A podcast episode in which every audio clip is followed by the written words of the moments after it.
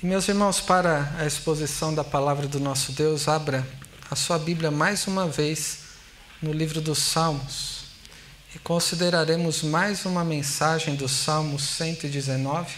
Então, após é, passarmos por uma das partes do Evangelho segundo Marcos, daremos um intervalo e consideraremos como foi planejado, pelo menos uma vez no mês, este Salmo, pensando no tema da igreja, que é guardando a palavra de Deus e testemunhando de Jesus. E o Salmo cento e dezenove, que é o maior salmo, e se for considerado um capítulo, o maior capítulo, que fala sobre o quê? Sobre a própria palavra de Deus, em toda a sua grandeza, glória e em todos os seus atributos. Por isso a Bíblia é mencionada em diversas maneiras aqui pelo salmista. E o salmista, que não sabemos ao certo quem foi, ele conhece a palavra de Deus. Ele vive à luz da palavra de Deus.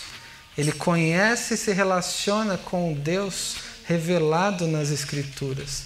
E ele expressa de uma forma, assim, de diversas maneiras, o seu amor pela palavra de Deus. E é um acróstico. Cada estrofe começa com uma das letras do alfabeto hebraico, na ordem. Não tente fazer isso no português, não vai dar certo. É no hebraico que isso pode ser percebido. E cada versículo de cada estrofe começa com a mesma letra. E aqui está a décima primeira estrofe, iniciada pela décima primeira letra do alfabeto hebraico, que é a letra Kaf. E chegamos à metade do Salmo. De cento e setenta e seis versículos, chegaremos ao versículo oitenta e oito. E que estrofe? Da estrofe ah, que vai do versículo oitenta e um a oitenta e oito, que termina a primeira metade do Salmo em forma de oração. E como que é essa oração, nós leremos agora. Que diz assim, versículo oitenta e um: Desfalece minha alma, aguardando a tua salvação. Porém, espero na tua palavra. Esmorecem os meus olhos de tanto esperar por tua promessa. Enquanto digo, quando me haverás de consolar, já me assemelho a um odre na fumaça. Contudo, não me esqueço dos teus decretos. Quantos vêm a ser os dias do teu servo? Quando me farás justiça contra os que me perseguem? Para mim abriram covas os soberbos, que andam consoante a tua lei. São verdadeiros todos os teus mandamentos. Eles me perseguem injustamente. Ajuda-me. Quase deram cabo de mim na terra, mas eu não deixo os teus preceitos. Vivifica-me segundo a tua misericórdia, e guardarei os teus testemunhos oriundos de tua boca. Amém. Vamos orar mais uma vez. Bondoso Deus e Pai, nós diante de Ti estamos com a Tua palavra aberta e precisamos ouvir o que o Senhor tem a nos dizer nessa noite. Foi principalmente para isso que viemos, para ouvir da Tua própria boca o que o Senhor tem a nos dizer, pela exposição da Tua palavra e pela iluminação do Teu Espírito. Portanto, rogamos que o Senhor nos dê entendimento, que o Senhor nos faça ouvir a Sua voz e que o Senhor também prepare o nosso coração para recebermos a Sua palavra de uma forma que gere frutos e redunde em glória ao Teu nome. É o que nós pedimos e agradecemos em nome de Jesus. Amém. Meus irmãos, uma das formas de expressar o sentimento do salmista neste salmo é: eu não aguento mais. Poderia até ser o tema. Eu pensei que é, como um tema, essa expressão. Eu não aguento mais. Até quando, Senhor, eu terei de esperar?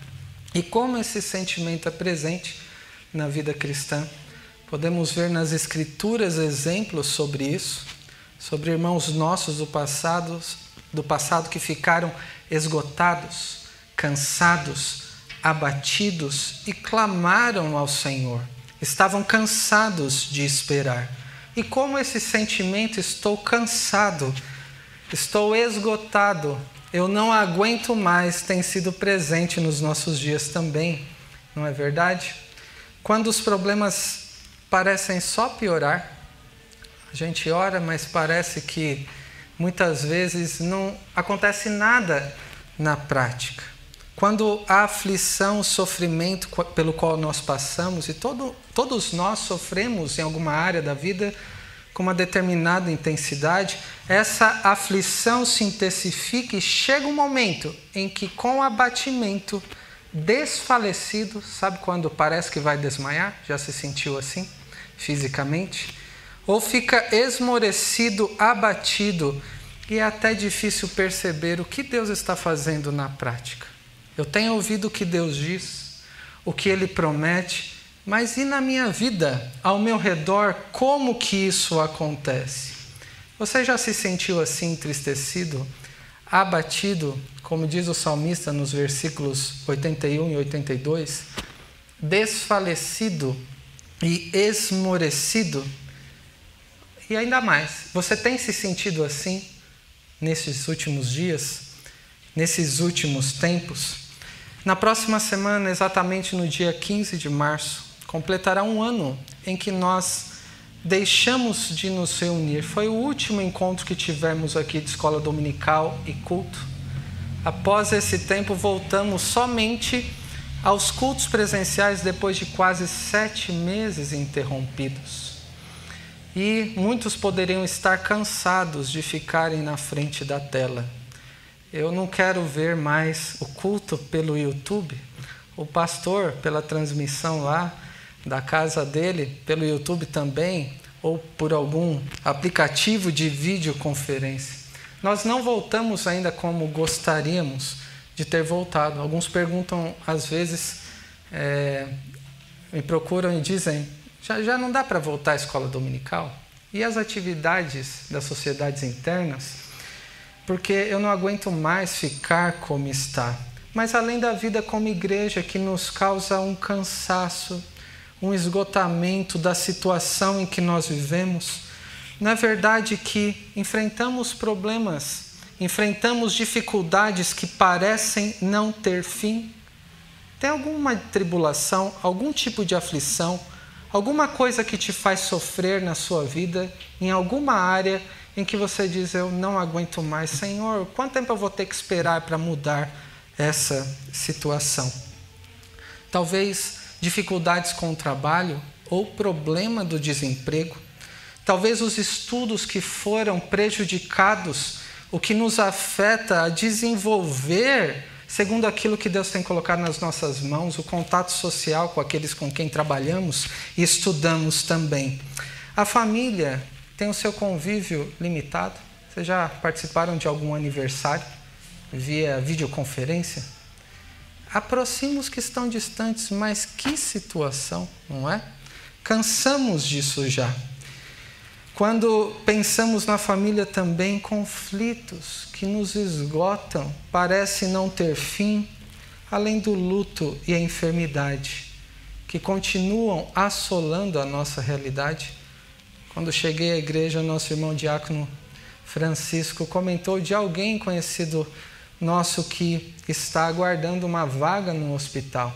Parece que cada vez mais próximos a nós, nos assola, de maneira que estamos vivendo em dias que podemos dizer que não aguentamos mais. Eu não aguento mais usar máscara e passar álcool em gel nas mãos. E vocês? Eu não aguento mais não poder abraçar, nós não aguentamos mais estar mais próximos das pessoas que nós amamos. Nós também não aguentamos mais aguardar que os governantes Uh, saiam debaixo dos holofotes, parem de fazer campanha antecipada e ajam de um modo justo, juntos uns aos outros, pelo bem-estar da população. Nós não aguentamos mais esperar alguma solução, algum medicamento ou vacinas, e que essas restrições, como o lockdown, como até mesmo o tempo estabelecido em relação às igrejas e em outras atividades, seja tão limitado. Nós estamos cansados de ouvir notícias contando os mortos a cada dia. Não é verdade? Parece que ficamos até cauterizados com isso. Mil mortos, hoje foi pouco. outro dia foi mil e quinhentos, mil e novecentos. Estamos cansados disso. Mas, meus irmãos, essas dificuldades não começaram no último ano que passou. Nós não aguentamos mais, na verdade, lidar com relacionamentos quebrados, crises familiares que parecem não ter fim. Não aguentamos mais sofrer por causa das enfermidades e de frustrações que vêm através das enfermidades ou de outras situações que nos sobrevêm. Nós não aguentamos mais ver pessoas que ouviram o Evangelho, virando as costas para Cristo, saindo do único caminho que conduz à vida e passam a trilhar um caminho de morte e morte eterna. Não aguentamos mais, muitas vezes, esperar que familiares, amigos, receberão a graça que nós recebemos de serem feitos filhos de Deus. Meus irmãos, depois de tantas expressões, eu não aguento mais. Para resumir, nós não aguentamos mais ver os efeitos do pecado no mundo em que nós vivemos. O desprezo que as pessoas têm para com Deus. Os conflitos que existem entre pessoas e toda a sorte de corrupção e impiedade que nós vemos e lidamos com elas a cada dia ao nosso redor. Cada um de nós pode passar por momentos em que diremos, eu não aguento mais. E dizer isso de todo o coração, de ficar esgotado, deprimido, cansado e questionar ao Senhor até quando eu terei de esperar. Meus irmãos, quais inimigos têm te afligido? Quais são as dificuldades, os problemas, as lutas, as aflições que você tem enfrentado na sua vida? O que tem te esgotado, cuja aflição parece não ter fim jamais? Ainda que você eh, procure resolver, que você ore, mas não tem fim. E a pergunta que deve nos conduzir aqui nessa noite, ao olharmos para esse texto, é a seguinte: como você deve lidar com o esgotamento? Alguns chamariam de burnout. O esgotamento que nós passamos na aflição e na tribulação. E é sobre isso, isto que fala o salmista nessa estrofe. Sobre o esgotamento na aflição e a espera que não tem fim. Este é o nosso tema, baseado nesse, nessa estrofe. O esgotamento na aflição e a espera que não tem fim. E o salmista começa falando sobre essa ideia do tema nos versículos oitenta e um e oitenta e dois, que dizem: desfalece minha alma guardando a tua salvação, porém espero na tua palavra. Esmorecem os meus olhos de tanto esperar por tua promessa, enquanto digo, quando me haverás de consolar? Essa palavra desfalecer-me e esmorecem é a mesma palavra no hebraico, a palavra kalá, que tem a ideia de estar acabado. É um outro termo que nós usamos quando estamos esgotados, não é? Eu estou acabado, eu estou no fim, já terminou para mim. Eu estou nas últimas. Seria mais ou menos essa ideia de estar enfraquecido, desfalecido, de ter perdido as forças e não conseguir mais continuar. E este é um esgotamento profundo, segundo o salmista expressa aqui. É um esgotamento da própria alma, desfalece-me a alma. É mais do que cansaço físico, mas também é físico. É mais do que psicológico, mas passa também por este aspecto da nossa vida. É um esgotamento com tudo o que nós somos. Nossa mente, nossas emoções, nossa disposição, fica tudo comprometido pelo abatimento que a aflição nos acarreta. E é um sofrimento que não, não é breve, não é algo pontual que acontece, é quando vai se prolongando, chegando ao ponto dos olhos, como ele diz no versículo oitenta e dois, esmorecerem. Como que o olho, os olhos esmorecem de tanto sofrer, de tanto chorar, e de tanto esperar pelo que Deus prometeu na palavra dele, que muitas vezes, por causa dos olhos embaçados, não conseguimos ver, nós esmorecemos. E a pergunta que pode vir quando o sofrimento vem é: por que Deus não cumpre aquilo que ele prometeu? Por que Deus não faz alguma coisa ao meu favor nessa situação? Quando, pelo menos, Deus me consolará em meu sofrimento. E ele continua no versículo oitenta e três, oitenta e quatro. Já me assemelho a um odre na fumaça, contudo não me esqueço dos teus decretos. Quando vem a ser, quantos vêm a ser os dias do teu servo? Quando me farás justiça contra os que me perseguem? Qual é o sentido aqui de alguém que está sofrendo, alguém que está cansado de esperar as promessas de Deus, alguém que chorou ao ponto de os olhos ficarem até enfraquecidos? São as marcas do sofrimento, são as marcas da aflição. E há um sentimento como de um odre na fumaça. Os irmãos sabem o que é isso? Nem eu sabia antes de estudar o texto. O que seria um odre na fumaça? Seria uma vasilha inútil, que é utilizada no fogo. Falamos nas mensagens anteriores sobre a ideia de passar pela fornalha da aflição, o que nos causa sofrimento. E este odre aqui, esta vasilha, já passou demais pela fornalha da aflição. E ficou marcas, ficou queimado, ficou quebrado, trincado, foi consumido, ficou marcado com aquele sofrimento que foi é, colocado sobre ele. Por isso, por causa ah, dessas marcas, se sente inútil. Definhou até ficar acabado, está no final da vida, tanto que ele pergunta no versículo oitenta e quatro, quantos vêm a ser os dias do teu servo? Sabe quando a criança está parada no carro? E aquela viagem mais longa, alguns dão algum incentivo para dormir, tipo Dramin. Mas sabe quando fica no carro, aquele sofrimento de ficar parado? Falta muito para acabar, para chegar, e repete aquilo com frequência, intensificando muito esse sentimento. Quando alguém está sofrendo por um período prolongado, falta muito para acabar essa minha vida de sofrimento. Quantos dias, é, é o que o salmista diz, vêm a ser os meus? Quando o Senhor me fará justiça contra os inimigos? As dificuldades, não pensem somente em pessoas, mas são aquelas coisas que nos fazem sofrer. Meus irmãos, o impacto do sofrimento na nossa vida, um sofrimento verdadeiro, aflições, problemas reais, os efeitos do pecado no mundo, na nossa família, na nossa igreja, ao nosso redor.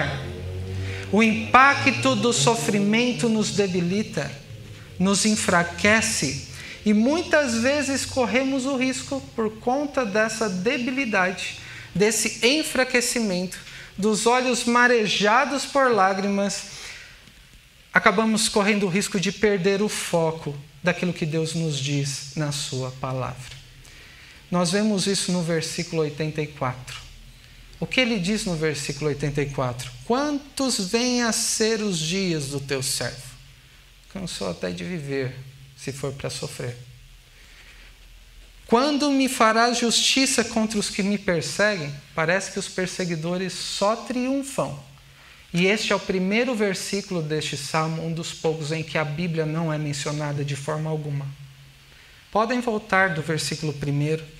Depois, em cada versículo, a palavra de Deus é mencionada de uma maneira. É palavra, é lei, decretos, estatutos e assim por diante. Mas aqui não é mencionada a palavra por causa do abatimento e perdeu de vista, por causa do sofrimento, a, a própria palavra de Deus. Você já se sentiu esgotado assim, cansado, ou se sente de alguma forma nesse tempo, cansado de esperar o que Deus cumprir, o que prometeu na palavra dele? E temos falado sobre a importância de conhecermos as promessas de Deus, Você carrega marcas de sofrimento, de situações que te afligiram, por problemas de relacionamento, tem dificuldade talvez em se relacionar mais profundamente com alguém. Parece que não há motivo para continuar. Quer desistir de, algum, de alguma coisa da sua vida? De trabalho? De relacionamentos? De igreja? Seja do que for, em meio ao sofrimento que parece não ter fim, o que você faz quando você não aguenta mais? Quando você está esgotado? Como salmista, certamente você pode e deve se expressar naquilo que você sente. Ele expressou o seu lamento, a sua angústia, o seu cansaço, o seu questionamento. Ele ficou depressivo, desanimado, mas não foi somente isso que o salmista fez. E muitas vezes, meus irmãos, paramos aí nas queixas, no lamento, na reclamação. Quem recebeu a graça de Deus vai além de se queixar. Como que as pessoas te veem ao seu redor? Você é alguém que se queixa, que só reclama? Ou você também percebe, ainda que com dificuldade, ah, que existe um Deus em, que, em quem é, podemos esperar? E o salmista, ele Ele fala sobre isso também, que nós não mencionamos ainda, no mesmo versículo, eu quero me deter sobre isso agora. Esta estrofe fala sobre o esgotamento na aflição, mas também sobre a espera que não tem fim. E num primeiro momento podemos entender que a espera que não tem fim é pelo fim do sofrimento, mas não é sobre isso, vai além disso. O que você tem esperado em meio ao seu sofrimento? Que o sofrimento termine? Nesta vida, no mundo caído? Não será aqui. Vivemos num mundo perdido, que sofre os efeitos do pecado, e sempre haverá marcas do pecado que geram em nós sofrimento, aflições de todo tipo. E a espera do salmista aqui vai além de esperar que as aflições acabem. Ele não espera que as aflições terminem, ele espera por mais coisas. Acompanhe comigo no versículo oitenta e um, novamente em diante. O que ele faz no meio da aflição? O que você também deve fazer quando estiver esgotado por tantos problemas? Versículo oitenta e um, ele persevera em aguardar a salvação do Senhor. E a esperança dele, e essa, é, porém, espero na tua palavra, é o sentido dele colocar a esperança na palavra de Deus. Não que o que está acontecendo ao redor acabe, mas que o que Deus disse se cumpra. Versículo oitenta e dois, ele continua, mesmo em lágrimas, a colocar esperança nas promessas de Deus e não no alívio da aflição. E ainda no oitenta e dois, a ideia de que ele sabe que a sua maior necessidade é o consolo de Deus. Me haverás de consolar. Versículo oitenta e três, ele mesmo debilitado, ele se dispõe a obedecer ao que Deus ordena, pois é para o seu próprio bem. É a forma de Deus cuidar de nós. A obediência nos leva a sermos preservados pelo nosso Deus. E no oitenta e quatro, mesmo se sentindo um inútil, quebrado, esgotado, ele sabe que seus dias foram escritos e determinados por Deus. Quantos vêm a ser os dias do teu servo? Parece que é, é um tanto depressivo, é contagem regressiva, estou ao caso? Não, ele pergunta a Deus, quantos dias ainda o Senhor tem para mim? Porque a vida dele está nas mãos do seu Senhor. Os dias deles foram escritos e determinados, e ele sabe que um dia Deus fará justiça contra os seus inimigos. Cristo voltará e tirará todos os efeitos do pecado numa nova criação, como nós temos visto também no Evangelho de Marcos. Meus irmãos, em meio ao esgotamento da aflição, a espera que não deve ter fim, não é para que o o sofrimento acabe. A espera que não deve ter fim é a espera na palavra de Deus, naquilo que Deus diz. Isso não deve acabar. Precisamos compreender esse cansaço do sofrimento como efeito do pecado, como Jeremias escreveu em Lamentações, no capítulo três. Ele chegou ao ponto de estar tão angustiado, sofrendo, em que descobriu que o único bem que sobrou para ele, o mais precioso, era o próprio Deus. Ele disse: a minha porção é o Senhor, diz a minha alma, que estava também esgotado, angustiado, afligido. Portanto, eu esperarei nele. Bom é o Senhor para os que esperam por ele, para a alma que o busca. Bom é aguardar a salvação do Senhor, e isso em silêncio. Meus irmãos, seja na alegria ou na angústia, na vida e na morte, a única fonte verdadeira de esperança que temos é a palavra de Deus. Esperança essa que nunca, jamais terá fim. Mas isso não significa, e a palavra de Deus nos é realista e coloca isso diante de nós e está fazendo isso nessa noite, não significa que por vezes não sejamos afligidos de tal maneira e que nos encontremos no fundo de um poço. Por isso o desenho das crianças sobre estar sofrendo, precisando de ajuda no fundo de um poço por causa da aflição. Versículos oitenta e cinco a oitenta e sete. Para mim abriram covas os soberbos, que não andam consoante a tua lei. São verdadeiros todos os teus mandamentos. Eles me perseguem injustamente. Ajuda-me. Quase deram cabo de mim na terra, mas eu não deixo os teus preceitos.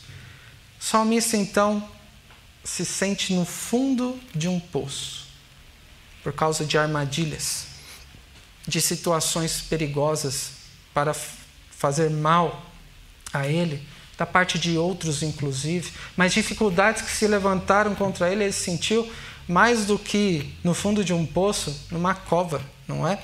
Ele diz aqui: abriram covas os soberbos e quase deram de, é, cabo de mim na terra. Então, ele estava no buraco, só faltava enterrar. É o sentimento de estar vulnerável diante das dificuldades, de reconhecer que não tem controle algum e os outros parecem que podem fazer o que quiserem. Diante dos inimigos, e as situações parecem que somente vão nos afetar e não podemos fazer nada a respeito.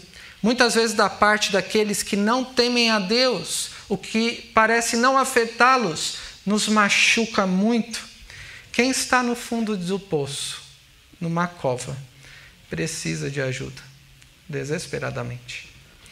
Você já se sentiu, ou tem se sentido, no fundo de um poço? Uma situação em que parece impossível ir mais fundo. Não é nem impossível sair, é ir mais fundo. Sair também. Mas a questão é que não dá para ir mais fundo. Não dá para piorar. Ou numa cova, que só falta fechar o caixão, como dizem.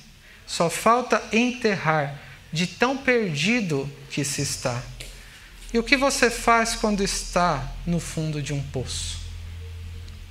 Talvez fique emudecido por causa do medo ou da angústia de estar passando por aquela situação. Ou, como o salmista, talvez, expressando o que sente, fala sobre o que tem passado, admite que precisa de ajuda, declara que está no, com medo, expressa que se sente vulnerável por aquilo que vem sobre si para causar destruição. Mas mais do que expressar o que sente, como se fosse um descarrego psicológico, né? Aquela pessoa que precisa falar para descarregar um pouco a tensão e as aflições, como se isso resolvesse alguma coisa. O salmista, mais do que falar sobre como se sente naquela aflição, o que ele faz no fundo de um poço? Ele olha para onde? Para cima. Só tem uma saída. Ele olha para a única direção que se pode olhar no fundo de um poço. E se você está no fundo de um poço, só tem uma direção que você deve olhar, que é para cima. Olhar para o alto. Do fundo do poço sempre deve surgir um clamor por socorro. Aquele que está passando pela aflição intensa, no fundo do poço, deve levantar os olhos aos céus e clamar por socorro, por aquele que atende ao nosso clamor. O clamor por socorro do fundo de um poço vem pela boca daquele que teme a Deus e anda conforme a lei, em obediência, como diz o versículo oitenta e cinco, a ideia. Como diz no versículo oitenta e seis, que o clamor do fundo de um poço procede daquele que confia nos mandamentos, daquele que ouve o nosso clamor. E como diz o versículo oitenta e sete, o, a, o clamor do fundo de um poço virá da boca de quem prefere a própria morte do que abandonar os preceitos do seu Deus. Aquele que lida com as dificuldades, mas não quer pecar contra Deus. Aquele que, por causa da obediência, enfrenta dificuldades, e muitos irmãos nossos do passado e até nossos dias colocam a vida em risco por amor a Deus e pela sua palavra. Quando você estiver no fundo do poço, sofrendo, parecer não haver saída, vulnerável e aflito, como você deve clamar por ajuda? Como o salmista faz no versículo oitenta e oito. Vivifica-me, segundo a tua misericórdia, e guardarei os teus testemunhos oriundos de tua boca. Ou como diz a N V I, outra versão, preserva a minha vida pelo teu amor, e obedecerei aos estatutos que decretaste. O clamor daquele que verdadeiramente é um filho de Deus, que confia no seu Deus, que conhece e ama a palavra de Deus, que sabe que tem um Deus que atende ao seu clamor, quando é afligido, está no fundo do poço, deve clamar pela única coisa que perdura para sempre e que pode encontrar o aflito no mais profundo abismo, que são as misericórdias de Deus. Mais uma vez, pensando no texto de Lamentações, no capítulo três, nós vemos a expressão de alguém que se sente no fundo de um poço, que está esgotado. Acabou para mim. Quando, no versículo dezoito de, de Lamentações três, ah, Jeremias escreve, então disse eu, já pereceu a minha glória, como também a minha esperança no Senhor. Eu cansei de esperar. Lembra-te da minha aflição e do meu pranto, do absinto e do veneno. Minha alma continuamente os recorda e se abate dentro de mim. Então ele diz no versículo vinte e um, quero trazer à memória o que me pode dar esperança. As misericórdias do Senhor são a causa de não sermos consumidos, porque as suas misericórdias não têm fim. Renovam-se cada manhã, grande é a tua fidelidade. Versículo vinte e sete. Bom é para o homem suportar o jugo da sua mocidade. Assente, assente-se solitário e fique em silêncio, porquanto esse jugo, essa aflição, esse sofrimento, esse peso que te consome, te esgota, Deus pôs sobre ele. Põe a boca no pó. Talvez ainda haja esperança. Dê a face ao que o fere, farte-se de afronta. O Senhor não rejeitará para sempre, pois ainda que entristeça alguém, usará de compaixão, de misericórdia, segundo a grandeza das suas misericórdias, porque não aflige nem entristece de bom grado os filhos dos homens. Meus irmãos, quando estiverem vocês no fundo de um poço, esgotado, sem saída, ou se sentir dentro de uma cova e parecer não haver mais esperança, lembre-se, Deus nos deu um maravilhoso presente, um meio de graça que é a oração. Enquanto a palavra de Deus é a única verdadeira fonte da nossa esperança, a oração é para nós uma fonte de consolo e restauração, como o texto nos diz. Deus ouve a sua oração, ainda que pareça não atender Ele ouve e atende segundo o seu propósito, a sua vontade. Quando você clama por misericórdia, Deus te restaura, te vivifica, te preserva para que você continue nos caminhos dele. Persevere firme em guardar no coração tudo que procede da boca dele na sua vida. E para concluir, algumas aplicações para nós. A palavra de Deus nos diz aqui que você e eu passaremos por momentos em que diremos de todo o nosso coração: eu não aguento mais. Até quando, Senhor, eu terei de esperar? Quando você estiver esgotado, cansado e as aflições não parecerem ter fim, lembre-se da décima primeira estrofe do Salmo cento e dezenove, da letra hebraica Kaf. E por que eu estou falando isso agora?